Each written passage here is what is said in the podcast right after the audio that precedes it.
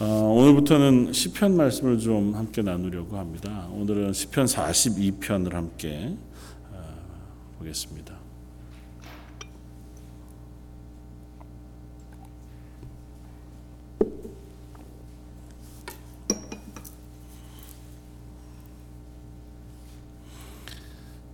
시편 42편 1절로부터 11절까지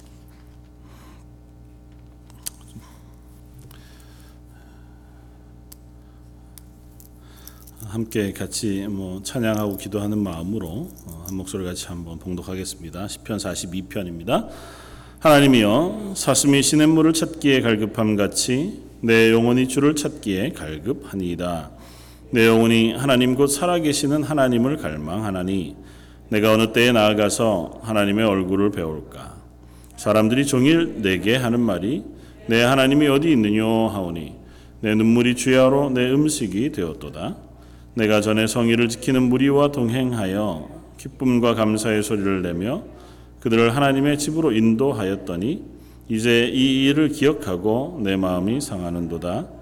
내 영혼아 내가 어찌하여 낙심하며 어찌하여 내 속에서 불안해 하는가?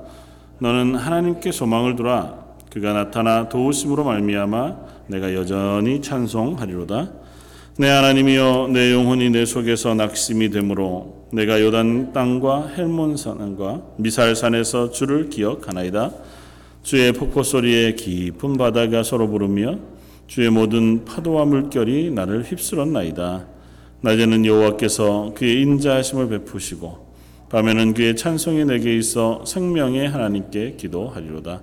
내 반석이신 하나님께 말하기를 어찌하여 나를 잊으셨나이까? 내가 어찌하여 원수의 압제로 말미암아 슬프게 다니니까 하리로다. 내 뼈를 찌르는 칼같이 내 대적이 나를 비방하여 늘 내게 말하기를 내 하나님이 어디 있느냐 하도다. 내 영혼아 내가 어찌하여 낙심하며 어찌하여 내 속에서 불안해하는가? 너는 하나님께 소망을 두라. 나는 그가 나타나 도우심으로 말미암아 내 하나님을 여전히 찬송하리로다. 아멘. 어, 오늘부터는 시편 말씀을 한 좀 어, 살펴볼 텐데요. 어, 1편부터 150편까지 전부 다 살펴보기는 좀 어려울 것 같고요. 어, 주제에 따라서 시편의 내용들을 좀 어, 택해서 어, 한편 한편 같이 묵상해 보려고 합니다. 그래서 어, 수요일 그 시편 말씀 묵상하는 제목을 하나님의 시간과 만나는 삶이라고 표현했는데요. 어, 원래 하고자 했던 어, 표현은 다 너무 길어서 거기 다 쓸 수 없어서 하나님의 시간과 만나는 곳에서 부르는 노래 아마 그렇게 어, 하면 좋겠다. 우리의 삶이 살아가지만 그 삶의 어, 중간 중간 혹은 삶 속에서 하나님의 시간을 우리가 만나게 되는 그 사람들이 그리스도인인 줄 알고 그리스도인들이 내 삶과 내 삶의 영역 속에서 만나는 하나님 그 장소에서 또 그 시간 속에 하나님께 부르는 찬양이기도 하고 기도이기도 한 아, 그것이 시편의 말씀이고 또 시편의 내용이다 생각이 되었습니다. 아, 작년에 구약 성경을 한번 쭉 살펴볼 때에 시편만 유일하게 하나님께서 우리들에게 주신 말씀의 형태로 되어 있지 않고 성도가 하나님께 올려드리는 찬양과 기도의 형태로 되어져 있는 말씀 이 시편이라는 사실을 상기했었습니다. 그러니까 시편은 말 그대로 어, 성도가 하나님을 향하여 드리는 찬양이고 기도이자 고백 그러니까 그렇다고 해서 그냥 단순히 각 성도가 각자 그냥 성향에 맞추어서 부른 노래, 시, 찬양, 기도 뭐 이렇게만 되어 있느냐? 그렇지는 않죠.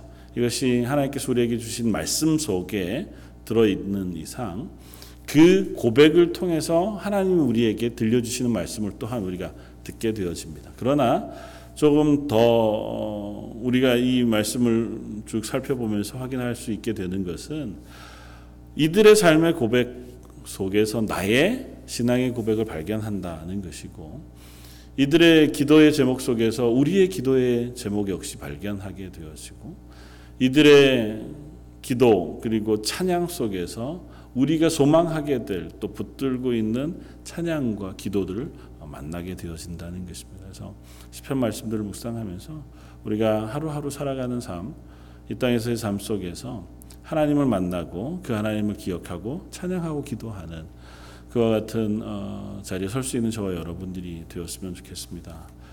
어, 특별히 시편 말씀을 함께 나누면서 좀 집중하고 싶어 싶은 것은 어, 뭐 3, 4분기 뭐 이렇게 분기별로 이제 전도하고 기도하고 하는 내용들을 쭉 함께 나누었는데 이번 3, 4분기에는 하나님 앞에서 말씀을 묵상하는 교회였으면 좋겠다 하는 생각을 하고 그래서 말씀을 어, 묵상하는 어, 그런 훈련들 혹은 또 그런 모임들 그런 시간들을 가져보려고 합니다. 그래서 커피 브레이크라고 하는 성경 공부 성경 공부가 아니라 함께 모여서 말씀을 묵상하고 쉐어하는 질문하고 나누는 그런 모임들을 시작을 하려고 하고요.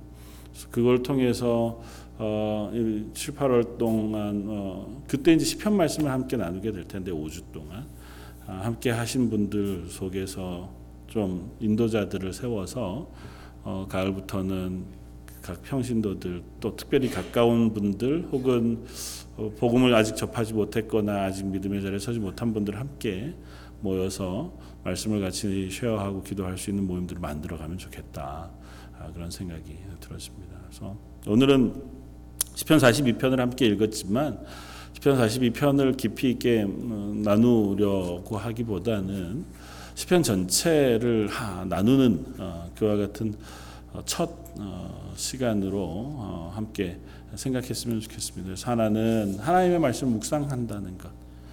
하나님의 말씀 묵상한다는 것이 얼마나 큰 유익인가 보게 되는가 그 하는 측면에서 생각을 한번 나누면 좋겠고 또 그 다음에는 42편에서의 고백하는 것처럼 우리의 삶의 현장 속에서 만나는 찬양과 기도 말씀 묵상으로서의 시편에 대한 이야기들을 한번 해보려고 합니다. 어, 시편 1편을 우리가 잘 기억합니다. 복 있는 사람은 요 시작하는 악인의 꾀를 쫓지 아니하고 죄인들의 길에 서지 아니하고 오만한 자의 자리에 앉지 아니하고 2절에 어떻게 오직 여호와의 율법을 즐거워하며 그의 율법을 주야로 묵상하는 자로다. 그러니까 시편 전체를 시작하는 제일 첫 시편에서 어, 마치 마태복음 산상순을 시작하시는 예수님의 선언처럼 복 있는 사람은으로 시작하시고 그 복 있는 사람의 첫 번째 조건 1절에 이리 악인의 뭐꽤 혹은 죄인의 길에 서지 아니하는 그것을 제외하고 좋아하는 것 해야 하는 것으로 이야기하는 2절의 첫 번째가 하나님의 말씀을 묵상하는 사람이라고 하는 표현을 씁니다. 그러니까 시편의 고백은 어쩌면 이 시편 1편에서의 고백 그 전제를 가지고 우리들에게 시편의 고백들 함께 나누고 있는 것이겠다도 어, 생각이 되어져요. 그러니까 하나님의 말씀 묵상하는 것은 참 우리에게 복이 된다. 특별히 그리스도인들 그리스도인으로 사는 삶, 그 사람들은 하나님의 말씀을 묵상하는 것이 가장 큰 기쁨이자 즐거움이고 복된 삶이라고 하는 사실을 선포하고 시작하고 있다는 것입니다. 그런데 이제 질문을 해보는 거죠. 어, 하나님의 말씀을 묵상하고 혹은 주야로 그 율법을 어, 생각하고 뭐 즐거워하는 것 그런 삶을 사는 것이 복된 삶이라고 선언하는데 나는 어떠한가 이렇게 이제 물어볼 어, 단계가 되는 거죠. 어떻습니까? 하나님의 말씀을 읽고 묵상함으로 그것이 복이 되고 즐거움이 되고 기쁨이 되는 삶을 사십니까? 어, 이것은 어떻게 보면 성경 전체의 주제이자 선언이기도 합니다. 하나님의 말씀을 즐거워하라고 얘기하고 하나님의 말씀을 묵상하라고 얘기하고 좀 적극적으로 하나님의 말씀에 순종하라고 얘기합니다. 그리고 그것은 우리에게 항상 복이 된다고 하는 사실을 선언해 주고 있단 말이죠. 그렇다면 그리스도인으로 사는 저와 여러분들의 삶에서 하나님의 말씀을 읽고 묵상하는 것 그것은 정말 가장 중요하고도 우리의 삶에 기쁨이 되자 복의 근원이 되는 요소인 것이 분명합니다. 그러면 우리 삶에서 그 부분이 굉장히 중요하게 발견되어야 하는 것이 마땅하고 또 그것으로 인해 얻어지는 기쁨과 즐거움이 나뉘어지고 고백되어지고 확인되어지는 것이 아 분명히 어, 있어야 한다고 하는 생각을 하게 됩니다.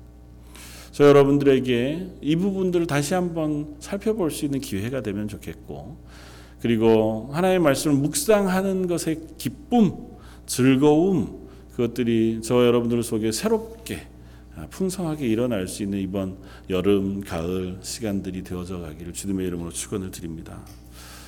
어, 하나님의 말씀을 묵상한다고 하는 것은 그냥 원론적으로 얘기하면 이렇습니다. 하나님의 말씀을 읽는 사람, 뭐 묵상이라고 하는 것으로 나가기 전에 묵상은 읽음을 전제로 하는 거니까요. 하나님의 말씀을 읽는 것이 필요합니다. 하나님의 말씀을 읽는다는 것은 어, 뭐 책을 읽거나 혹은 무엇인가를 관찰하는 것에서도 그렇지만 적극적인 의미에서의 읽음과 소극적인 의미에서의 읽음이 있습니다. 음, 보통은 이제 회사 생활을 하시거나 열심히 밖에서 일을 하시는 분들이 집에 들어가면 주로 남자분들 뭐 하시나요? 여기 캐나다는 좀 그런 문화가 잘 없지만 TV에서 보는 한국 아빠들의 일상적인 모습들 회사 갔다 오거나 금요 토요일 주일이 되거나 하면 카우치에 앉아서 기대서 TV를 켜고 이제 그걸 바라보고 가만 쉬는 거죠. 굳이 몸을 움직이고 싶지 않고 그리고 이제 그걸 보는데도 되게 고민스럽고 생각을 많이 할 만한 것들을 잘 안 보려고 합니다. 저한테도 그런 특성들을 발견하거든요. 그러니까 가끔 예전에는 심각하고 의미 있는 영화 에 대한 관심이 있었어요. 그래서 그런 게 없으면 의미 영화를 잘 보, 보는 게 야, 저런 걸 굳이 볼 필요가 있나 이런 생각을 했는데 요즘은 가능하면 그렇지 않은 걸 보고 싶어요. 보더라도 그냥 가만 앉아서 눈으로 이렇게 보고 웃고 끝날 수 있는 것. 그 소극적인 성경 읽기는 그것과 비슷한 것 같아요. 하나님의 말씀을 읽습니다. 눈으로 읽고 혹은 귀로 듣습니다. 그것으로 만족하는 거죠. 들음으로 만족하고 읽음으로 만족하는 것. 어, 거기에서 조금 우리의 감정적인 위로가 있거나 혹은 격려가 있거나 혹은 도전이 있다면 그것으로 족한 정도의 성경 읽기. 보통 우리가 신앙생활 할 때 제일 처음 시작하는 성경 읽기는 그것부터 시작하죠. 설교를 들을 때에도 그렇고 어, 성경을 읽을 때에도 그렇고 어, 그 말씀을 어, 읽어가면서 그 안에 내가 내 마음에 와 닿는 한 구절 어, 그 밑줄 치고 또 그것으로 인해 위로받은 것에 감사하고 또 가끔은 어, 내 마음에 찔리는 말씀을 만나면 찔린 것으로 만족한 것. 그걸로 이제 내가 찔렸어. 그러니까 나는 그래도 찔린 정도까지는 되는 사람이야. 에서 끝나는 거죠. 그러니까 나는 아, 가슴 아파할 줄은 아는 사람. 하나의 말씀을 듣고 가슴은 아파. 정도쯤까지 보통 우리가 하나의 말씀을 처음 대하게 되면 그런 자리에 섭니다. 그러나 성경을 읽는다, 묵상한다고 하는 것은 거기에서 조금 한 걸음 더 나아가 성경을 대하는 것을 의미합니다. 이게 적극적인 성경을 읽는 과정을 얘기하는데요. 성경을 읽으면서 그 안에 무슨 내용이 있는가를 심사숙고해 살펴보려고 하는 것. 그리고 정말 이것이 무슨 뜻인가 해서 확인하려고 하고 그 의미가 나에게 어떤 의미로 와 닿는지에 대해서 또 다시 한번 곱씹어 보는 그리고 질문해 보는 그런 읽기 그것이 아마 성경을 묵상해 가는 단계로 나아가는 깊이 있는 성경 읽기가 되어지겠다. 하는 생각이 듭니다. 그래서 성경을 이제는 뭐 어느 정도 많이 읽어 오셨을 터이니 어, 앞으로 성경을 조금 이제 여름 가을 되면서 읽을 때는 좀 더 깊이 있게 또 집중해서 적극적으로 성경을 읽어감으로 성경에서 주는 풍성한 은혜 그리고 성경을 통하여 허락하시는 하나님의 말씀의 복을 함께 누릴 수 있는 저와 여러분들이 되었으면 좋겠습니다. 아, 제가 대학교 처음 들어갔을 때 이제 음, 문과 수업을 몇 개 들은 것이 있는 저는 이과 사람이었는데요. 어, 문과 수업 들은 것 중에서 국문학과 교수님 과목을 듣는데 그 교수님이 어, 당신 학교 다닐 때 얘기를 한번 해주신 적이 있었어요. 당신 학교 다닐 때 박목월 시인이 교수로 이제 가르쳤다고 첫 시간에 들어오더니 전공 어, 3학년인가 4학년짜리 이제 수업에 들어와서는 어, 날이 이제 봄이 되니까 좋잖아요. 시작하니까 야 오늘 같은 날 공부하기 참 싫지. 네. 아주 창밖에 나가서 우리 저, 저 교정에 나가서 그냥 앉아서 얘기나 할까? 그러니까 이제 다 좋은 거죠, 뭐. 그래서 다 교정에 나갔답니다. 교정에 나가서 쭉 둘러 앉았는데 마침 거기 소나무가 아주 큰 게 하나 있어서 야, 요번 학기 수업하지 말자. 이 소나무에 대해서 매주 글 하나씩만 써가지고 오면 이번 학기는 수업 안 하는 거. 그걸로 내가 그냥 평가하고 그 다음에는 매주 그냥 수업 시간에 모여 앉아서 얘기하고 그렇게 하자. 그렇게 끝났답니다. 처음에는 너무 좋았대요. 뭐 소나무에 대해서 아티클 하나만 쓰면 되니까 긴 것도 아니고 시를 써도 되고 뭐 논문을 써도 되고 뭐 이야기를 써도 되고 쓴다니까 한 달 지나니까 이게 죽겠다는 거예요.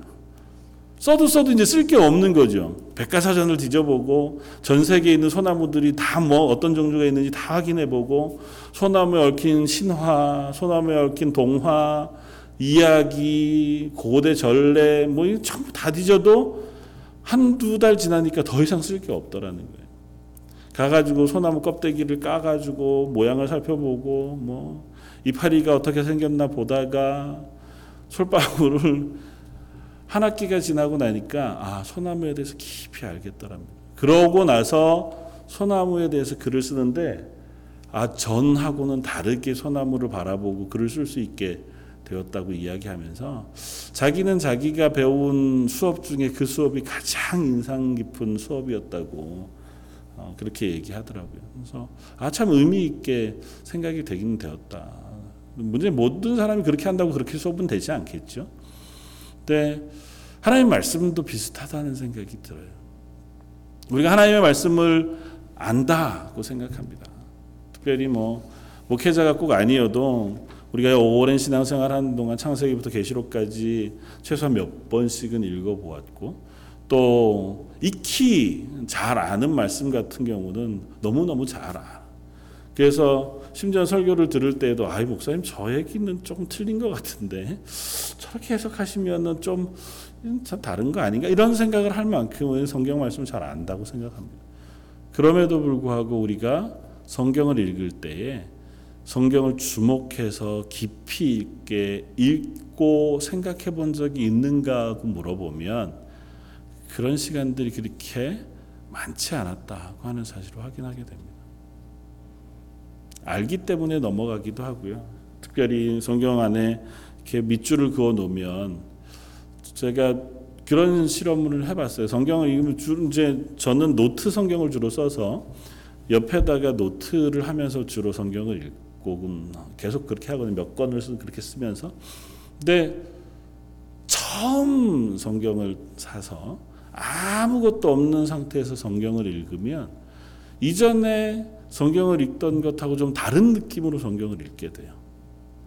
왜냐하면 내가 이전에 이미 노트를 하고 또 줄을 긋거나 뭐 몇 가지 이렇게 표시를 해둔 성경을 읽을 때는 한 페이지를 쭉 읽는데 한 한 장을 쭉 읽는데에도 내 눈이 벌써 거기에 가 있어요. 그리고 그것에 대한 예전의 묵상 생각과 아 지금은 내가 좀 다른데라고 하는 부분이 내 속에 크니까 나머지 한 장의 다른 부분들은 물론 읽기는 읽지만 그걸 깊이 묵상하는 시간을 잘 못 가지다가 완전히 비인 상태에서 처음 말씀을 성경책을 사고 다시 읽게 되면 전에 못 봤던 부분을 봐요. 어, 전에는 이 부분에 대해서 내가 깊이 보지 못했는데 아 여기에 이런 단어가 있었나? 아 이런 문장의 변화가 있었나? 야 하나님 이거 여기에다가 왜 이 말씀을 넣어 놓으셨지? 하는 어떤 의문도 생기고 확인하게 되어지는 경우가 생기고 조금 더는 번역 자체가 다른 성경을 읽으면 전혀 다른 포인트에서 은혜가 되는 부분들을 발견하게 되더라고요.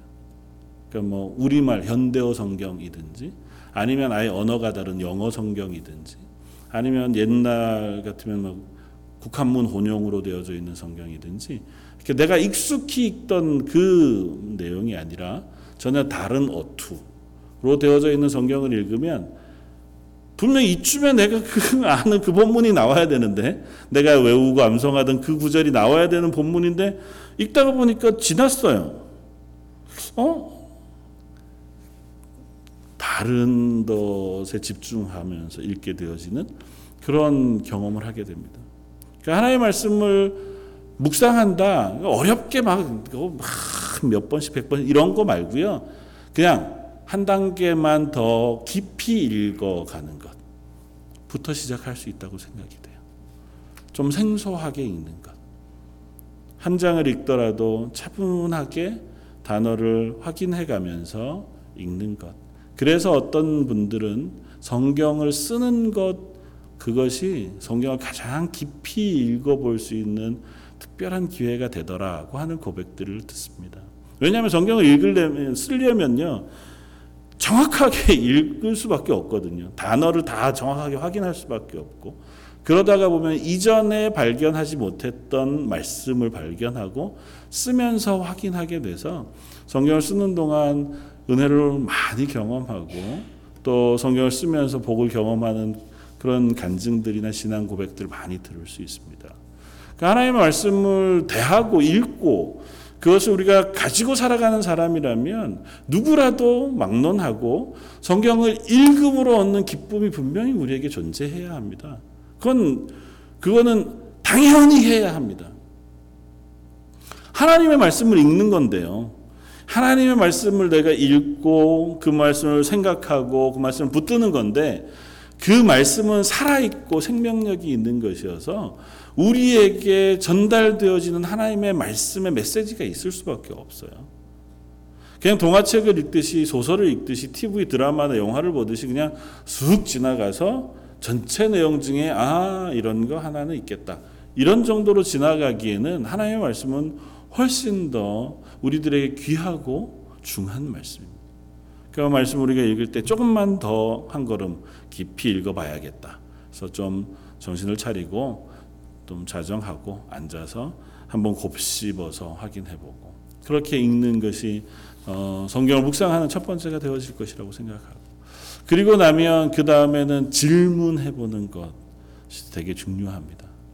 그 성경을 읽고 질문하다가 보면 그 성경을 깊이 접근할 수밖에 없게 돼요. 아, 단순한 질문들이죠. 뭐 육하 원칙에 따라서 질문해 보는 것도 좋습니다. 보통 어, 귀납법적 성경 연구, 성경 공부 뭐 이런 걸 혹시 들어보셨는지 모르겠지만 결론부터 시작하지 않고 하나하나 처음부터 질문해서 찾아가다가 결국은 결론에 이르게 되어지는 그런 보통은 이제 성경을 처음 접해서 어, 읽어가는 방식은 보통 그런 식으로 많이 진행하는데, 그러니까 성경 안에 여러 질문을 해보는 겁니다.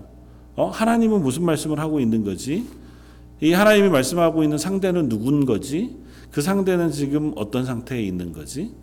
그 상태에 있는 사람이 지금 하나님과 만나고 있는 자리에서의 감정은 뭘까? 오늘 고라의 자손들의 기도인 이 시편 42편의 고백을 보면 어, 아마 환경상으로 이 고라의 자손이 있는 환경은 참으로 지치고 어려운 삶의 자리였던 것 같아 보입니다. 그리고 특별히 고백하는 고백들을 들어보면 예배의 자리에서 항상 하나님을 배울 수 없는 상태에 놓여 있는 것 같아요. 심지어 그 예배 자리를 사모하기는 하고 또 생각할 때마다 예전에 하나님의 전에 나아가서 하나님을 예배하고 만났던 기쁨에 대한 기억이 너무 충만한데 그것에 갈 수 없음으로 인한 안타까움이 그의 삶 속에 존재합니다. 그건 아마 심리적으로도 뭐 외부에서 오는 어떤 어려움을 통해서라도 그런 자리에 있을 수밖에 없는 환경이겠다고 하는 사실을 이 기도를 통해서 찬양을 통해서 우리가 확인해 볼 수 있습니다. 심지어 그에게 적이 있어요. 이 고라의 자손, 이 기도하는 이 시인, 그를 향해서 손가락질 하면서 어, 그를 조롱하는 이들의 무리가 있습니다. 뭐라고 조롱합니까? 야, 니네 하나님이 어디 있느냐? 네가 그렇게 좋아하고 찬양하고 전능하시다고 얘기하고 그렇게 너희를 사랑한다고 하는 니네 하나님은 지금 어디 있냐? 네가 그 모양 그 지경 그 자리에서 그렇고 살고 있으면서 뭐 하나님 전능하시다고 야 말도 마라. 그럼 증명을 해보든가 이런 이제 조롱을 듣는 자리에 있는. 그런 상황 속에서 하나님께 호소합니다. 기도합니다. 하나님 앞에 간절히 하나님 고통스럽습니다. 그러다가 후렴처럼 반복되어지는 두 번의 그 고백을 통해서 자기를 향하여 격려하면서 다짐하고 찬양합니다. 내 영혼아 내가 어찌하여 낙심하며 어찌하여 내 손에서 불안해 하는가 너는 하나님께 소망을 두라 나는 그가 나타내심 나타나 도우심으로 말미암아 내 하나님을 여전히 찬송하리로다 자기의 삶의 자리에서 이 시인은 질문해 봅니다. 우리도 함께 질문해 봅니다. 이 시인은 어떤 자리에 있는지 그가 하는 질문을 우리의 질문으로 바꿔 보는 거죠. 내 삶의 자리에서 나는 하나님을 향하여 뭐라고 고백하고 있나? 하나님을 향하여 어떤 기도를 하고 있나? 나는 하나님을 어떤 하나님으로 알고 있나? 야 고래의 자손은 적어도 그 하나님을 어떤 분으로 인식하고 있나? 그런 질문을 하다가 보면 이 말씀을 조금 더 깊이 들여다 보게 되었습니다. 그리고 그 고라의 자손이 하는 고백 속에 나타난 하나님이 나의 하나님이라는 사실을 우리는 또 묵상하고 확인하게 되어지는 거죠. 그렇게 하나님의 말씀을 묵상하다가 고라의 자손의 기도가 나의 기도가 되고 그의 다짐이 나의 다짐이 되는 그와 같은 자리에 서는 것이 하나님의 말씀 묵상하는 것에 큰 기쁨이자 유익이 되어진다 생각이 되어집니다. 분명히 우리 그리스도인들은 이 땅을 살아가면서 삶의 자리, 세상 가운데에서의 삶을 살아갑니다. 그러니까 어, 고라의 자손들은 어떻게 보면 우리보다는 훨씬 더 하나님과 가까웠던 사람이에요. 하나님을 예배하는 자리에 섰던 사람들이고 하나님의 성전을 섬기던 사람들이었으니까 그들은 훨씬 더 하나님 앞에 선 사람들이었을 것입니다. 그리고 우리가 출애굽기 말씀을 통해서 확인하고 알고 있는 것처럼 고라라고 하는 그들의 조상이 범했던 범죄 때문에 그들은 평생 그 고라의 자손이라고 하는 이름 그것 속에서 속죄하면서 하나님을 더 붙잡을 수밖에 없는 사람들이었을 어, 것이라고 짐작해 볼 수 있습니다. 그럼에도 불구하고 그들이 만났던 삶의 자리, 그들이 걸었던 삶의 자리, 그 자리처럼 우리도 하나님 안에서만 살고 있고 하나님의 나라에서의 삶을 살고 있는 사람들이기 전에 세상 가운데 나의 삶을 살고 있는 사람들이라고 하는 사실은 변함이 없습니다.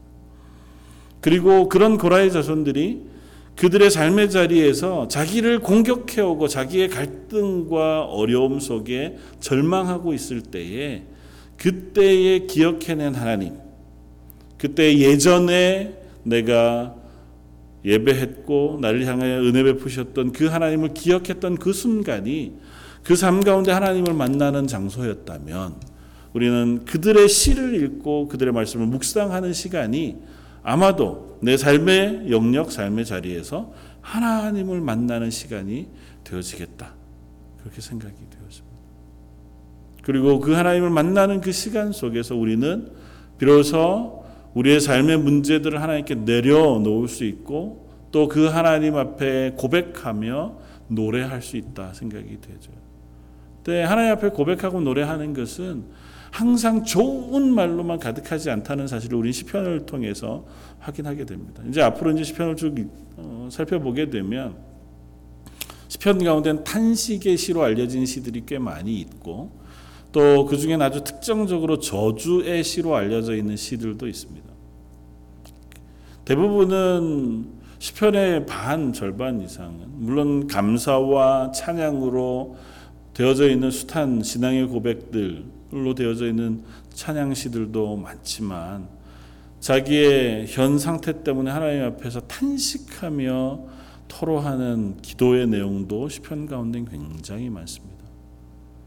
그래서 하나님 앞에 토로하고 기도하는 것은 기도, 하나님을 찬양하는 것은 찬양으로 구분할 것이냐?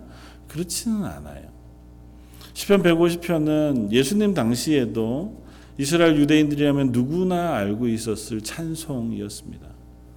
그러니까 시편 150편은 전적으로 하나님의 사람들, 하나님의 백성이 하나님께 올려드리는 찬송들이었어요. 예배 때 혹은 하나님을 묵상할 때에 우리가 함께 찬양했던 그 찬양들처럼 이 시편은 하나님께 올려드리는 찬양의 고백들이었습니다. 그리고 그 고백들은 많은 부분 우리의 감정을 있는 그대로 드러내 놓는 것으로부터 시작하고 있는 것을 볼 수 있습니다. 그것은 하나님 앞에 나아가는 우리의 자세가 하나님 앞에 솔직하고 정직하며 또 우리의 있는 감정 그대로를 아시는 하나님께 나아가는 것이어야 한다는 것을 의미하기도 해요. 물론 아름다운 언어로 하나님을 높이고 하나님의 이름이 거룩하다 찬양하고 난 하나님 때문에 승리합니다. 난 하나님 때문에 기뻐합니다. 즐거워합니다로 우리가 하나님을 찬양하는 것이 필요하죠. 그 찬양을 하나님 기뻐하시는 줄 압니다. 그러나 우리의 감정을 속이고 숨기고 그런 찬양을 드리는 것도 하나님 앞에서는 솔직하지 않고 또 올바르지 않은 모습도 되어진다고 믿어요. 하나님 우리의 마음을 아시는 분이시잖아요. 그래서 시편 기자는 하나님 앞에 나아설 때 이 찬양을 하나님께 올려드릴 때 자기의 현 상태를 솔직하게 하나님 앞에 토로합니다. 때로는 격정적인 언어로 하나님을 향하여 안타까운 마음으로 토로하고 또 때로는 그 분노가 있는 언어 그대로 하나님을 향해 기도하기도 하고 또 자기의 절망감을 그대로 토로하고 또 자기의 죄악으로 인한 그 가슴 아픈 그 고백들을 다 드러내 고백하기도 합니다. 그렇게 할 수 있는 이유가 단 하나예요. 내 기도를 들으시는 분이 누구신지 알기 때문에. 적어도 이 시편에 나와 있는 시인들 찬양하는 찬양 그 사람들이 이렇게 고백할 수 있는 유일한 근거는 하나님이 어떤 분이신지 그들이 알고 믿고 있기 때문이라는 것입니다. 내가 이렇게 시작해도 내 마음을 아시는 분, 내가 이렇게 하나님 앞에 모든 것을 토로하면서 나아가는 것을 기뻐하시는 하나님이신 줄 알기 때문에 그 하나님께 나아가는 거예요. 그리고 그것은 그냥 막연한 암, 막연한 기대가 아니에요. 대부분의 시편을 보면 과거의 일들을 회상합니다. 내가 이전에 그랬던 경험 속에 하나님이 어떤 하나님이셨는지를 그들이 고백해요. 그랬기 때문에 그 하나님께 다시 나아갈 때에 그 하나님을 붙들고 나아가는 거예요. 우리가 하나님 앞에 기도할 때에 십자가에 달리신 예수 그리스도를 의지해서 기도하잖아요. 그분이 내 죄를 대신하여 주, 주, 죽으셨다는 사실과 그렇게까지 나를 사랑하시고 나를 용서하시길 기뻐하시는 하나님이신 것을 알기 때문에 뻔뻔스럽지만 내 죄악된 모습 그대로 아직도 연약한 모습 그대로 하나님 앞에 나아가서 내 죄를 토로하고 하나님의 극률하심을 구하고 그렇게 기도할 수 있는 거잖아요. 세상의 어떤 종교도 자기가 섬기는 신 앞에 그렇게 나아가는 종교는 없습니다. 불교도 이슬람도 또 여타한 많은 종교들도 자기가 복을 얻기 위해서 혹은 구원을 얻기 위해서 내가 해야 할 노력을 가지고 나가요. 선행을 가지고 나아가거나 열심을 가지고 나아가거나 또 그것은 당연히 우리에게도 필요한 일이기도 합니다. 그러나 우리가 아는 하나님, 우리가 붙잡는 하나님은 나를 대신하여 당신의 가장 소중하신 아들을 아낌없이 내어주신 분이신 줄을 알기 때문에 그분의 피를 의지해서 하나님 앞에 극률하심을 구하며 나아갈 수 있는 그와 같은 사람들이 우리인 것을 고백합니다. 그래서 편 기자가 하나님 앞에 이렇게 어떻게 보면 담대하게 나아갈 수 있고 자기에 있는 감정 그대로를 솔직하게 드러내고 하나님의 도우심을 구할 수 있는 줄 압니다. 그리고 시편의 말씀들을 묵상하다가 보면 그렇게 토로하고 기도했던 시편이 그것으로 끝나지 않아요. 항상 어디로 꼭 돌아가냐면 오늘 고라의 시에서도 반복해서 후렴처럼 스스로를 향하여 선언하고 고백하고 있는 것처럼 하나님을 찬양하는 자리로 나아갑니다. 그 하나님이 나를 구원해 주실 것을 기뻐합니다. 그 하나님이 나의 하나님인 것을 인하여 감사합니다. 나는 그 하나님을 찬양하겠습니다. 그냥 감정을 토로하고 하나님 알아서 해 주십시오. 이렇게 하고 끝나지 않아요. 내 감정을 받으시는 하나님 앞에 내 감정을 다 토해놓고 그것으로 인하여 1차적으로 우리는 하나님 앞에 위로를 얻습니다. 이 땅을 살아가는 동안 우리의 감정이 회복이 되어지고 또 그것이 평안해지고 기뻐지는 기쁨을 얻게 되어지고 그리고 그 토로함을 통해서 또 경험을 통해서 내 기도를 들으시는 하나님을 아는 자리로 나아가요. 그리고는 시편에 그것 속에 반복되어져서 연결되어져서 고백하고 있는 나는 이렇게 하겠습니다 하고 하는 의지의 결단까지 사실은 우리의 찬양에는 또 시편에 나오는 기도에는 그들의 고백 속에는 이 세 가지가 다 들어 있습니다. 우리의 말씀들을 살펴보면서 저와 여러분들의 고백도 하나님의 말씀을 묵상하는 우리의 삶의 자리에서도 그와 같은 찬양과 고백들이 있었으면 좋겠습니다. 곡조를 붙여서 부르는 그 찬양도 마찬가지로 우리의 신앙 고백을 담아 하나님께 드리는 것인 줄 압니다. 그 고백 속에 때로는 내 가슴 아픈 고백, 연약한 모습을 드러내며 하나님 앞에 나아가기도 하고 그 안에 나에게 은혜 베푸시는 하나님을 향한 찬양의 목소리를 올려드리기도 하고 또 결단의 고백을 하나님 앞에 드릴 수도 있는 줄 믿습니다. 시편의 기자들을 쭉 살펴보면서 우리도 이들처럼 하나님 내가 하나님으로 인하여 내 심령의 기쁨을 누리기를 원합니다. 특별히 우리의 삶의 자리, 절망의 자리, 지친 자리, 또 사람으로 인하여 혹은 상황 속에서 우리가 힘겨운 자리에 섰을 때에 제일 먼저 기억하는 것, 제일 먼저 붙잡고 싶은 것, 내 감정을 다 털어놓고 싶은 것이 하나님 앞이었으면 좋겠습니다. 내가 가장 의지할 만한 이시고 내 모든 것을 가장 잘 아시는 분이시고 그분 앞에 내가 회복되어질 때 비로소 우리는 이 땅 가운데에서 하나님의 사람으로 다시 힘을 내고 용기를 내어서 살아갈 수 있는 그러한 위로와 은혜를 얻게 되어질 것이기 때문에 그렇습니다. 그리고 한 걸음 더 나아간다면 그 감정이 우리 속에서 회복되어지는 그 자리로부터 우리의 삶이 변화되어지고 결단해서 삶을 바꾸는 자리로까지 향해 나아갈 수 있는 그와 같은 고백들이 저 여러분들에게 또한 있기를 원합니다. 이 시편을 함께 이제 앞으로 묵상해 가면서 하나님의 말씀을 묵상하는 기쁨이 저 여러분들에게 먼저 있었으면 좋겠고 또 그 말씀을 통해서 우리가 질문해 가면서 내 삶에는 과연 이런 질문이 있었던가? 내 삶에는 과연 이 사람의 고백과 같은 고백이 있었던가? 아, 이 사람은 어떻게 하나님을 이렇게 고백할 수 있었을까? 이 고백은 도대체 무슨 의미일까? 때로는 우리가 이해할 수 없는 단어들, 문장들을 만나게 되어지기도 할 테니까요. 그럴 때는 도움을 구하고 도움받을 책자들을 얻어가면서라도 이 말씀 속에 나타나 있는 하나님을 우리가 만나기를 원하고 그 하나님의 위로를 경험하게 되기를 원하고 또 이 고백처럼 나도 함께 하나님 앞에 찬양으로 기도로 고백해 나아갈 수 있는 저와 여러분들 되시기를 주님의 이름으로 부탁을 드립니다. 다시 한번 기도하겠습니다. 우리의 삶의 자리에서 우리를 지치게 하고 넘어지게 하고 때론 기쁘게 하고 또 우리를 유혹하는 그 자리를 살아갑니다. 그 자리 자리마다 하나님을 기억하고 하나님을 만나며 또 하나님을 만난 그 자리에서 하나님께 찬양을 올려드리고 기도하며 간구하는 시인들처럼 저희도 그렇게 하나님 앞에 서는 하루하루가 되기를 소원합니다. 저희를 여전히 사랑하시고 저희의 입술의 고백을 듣기를 원하시며 저희 찬양을 기뻐하시는 하나님 이 수요 예배 나와서 하나님을 찬양하는 또 하나님을 예배하는 모든 성도들의 삶 속에 말씀해 주시고 또 그들의 말을 들어 주시고 그들에게 하늘의 충만한 것으로 은혜 베푸셔서 매일매일 삶이 기쁨이 되는 귀한 은혜들을 경험케 하여 주옵소서.